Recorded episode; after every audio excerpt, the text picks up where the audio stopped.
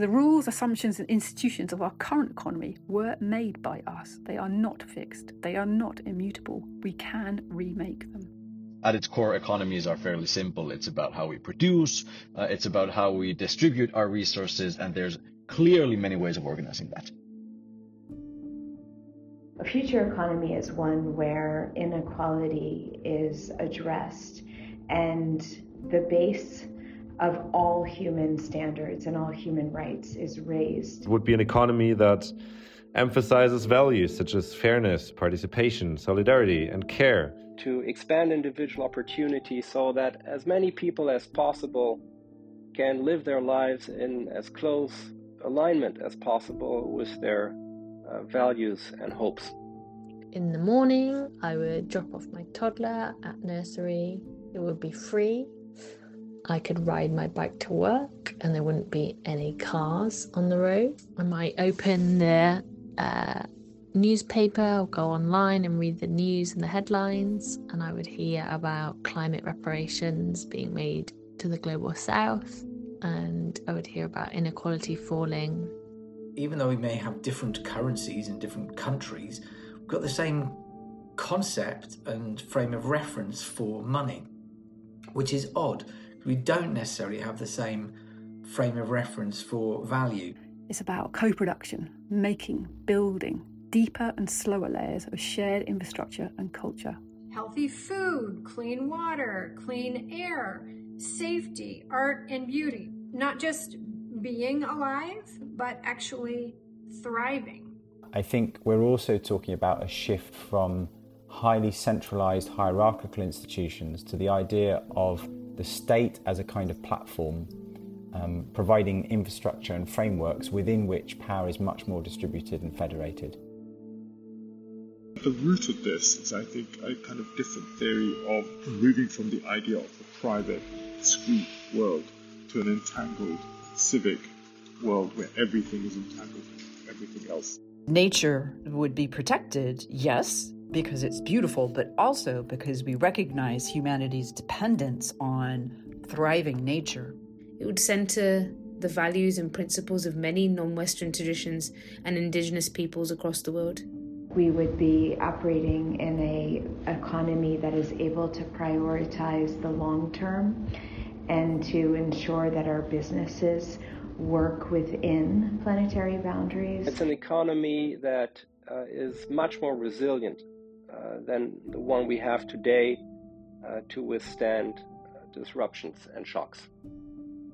Rather than having cycles of deterioration, would have cycles of mutual enrichment, would have upward spirals of symbiosis.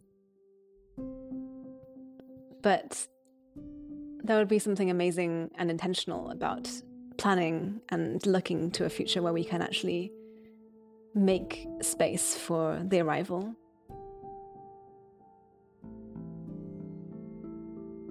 We must now do what is needed, not what is possible. And what is needed is a total and complete transformation of the economy.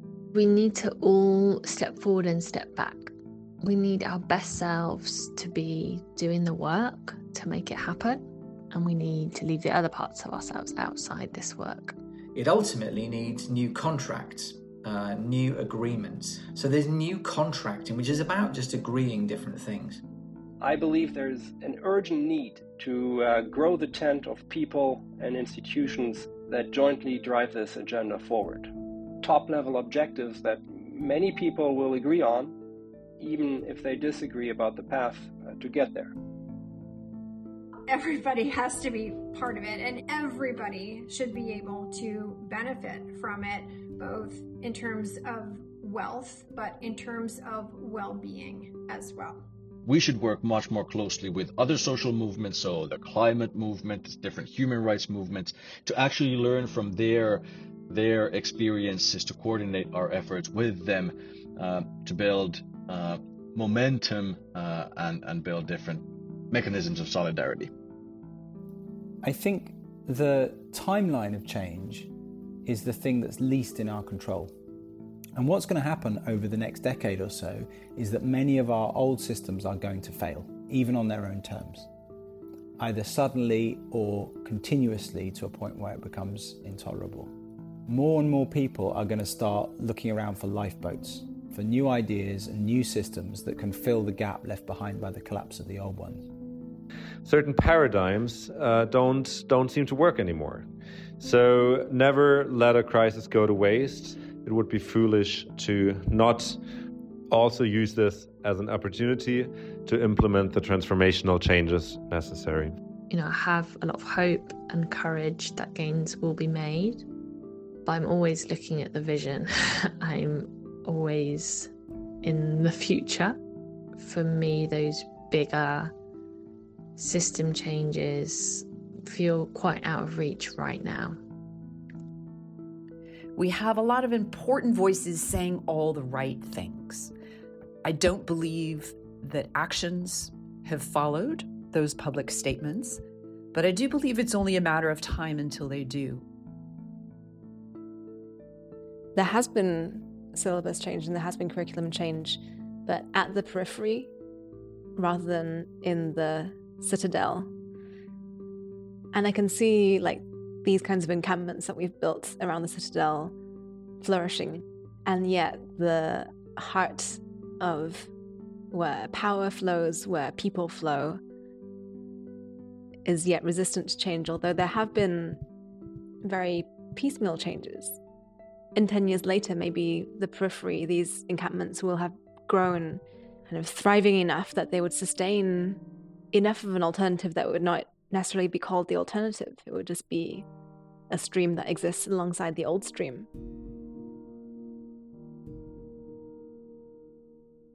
I think we can't wait for the future. I think we need to start practicing the new economy now as if it already existed. In many respects, I think it already does. As consumers, we are essentially casting votes for the kind of world we want each time we buy something. We have a choice in how we spend our money. Uh, we need to rethink the way leadership is given, the way power is shared, the way decisions are made. There is no one that is more worthy or less worthy of being part of the future, including nature, including icons or ideas like the planet, like the future many views, many futures, many goals would be possible. Not a single goal decided by a few people at a single moment in time. This should not and will not be a project led only in, in specific pockets of the society. Most of us need to have a say uh, and have a role in how economies are transformed.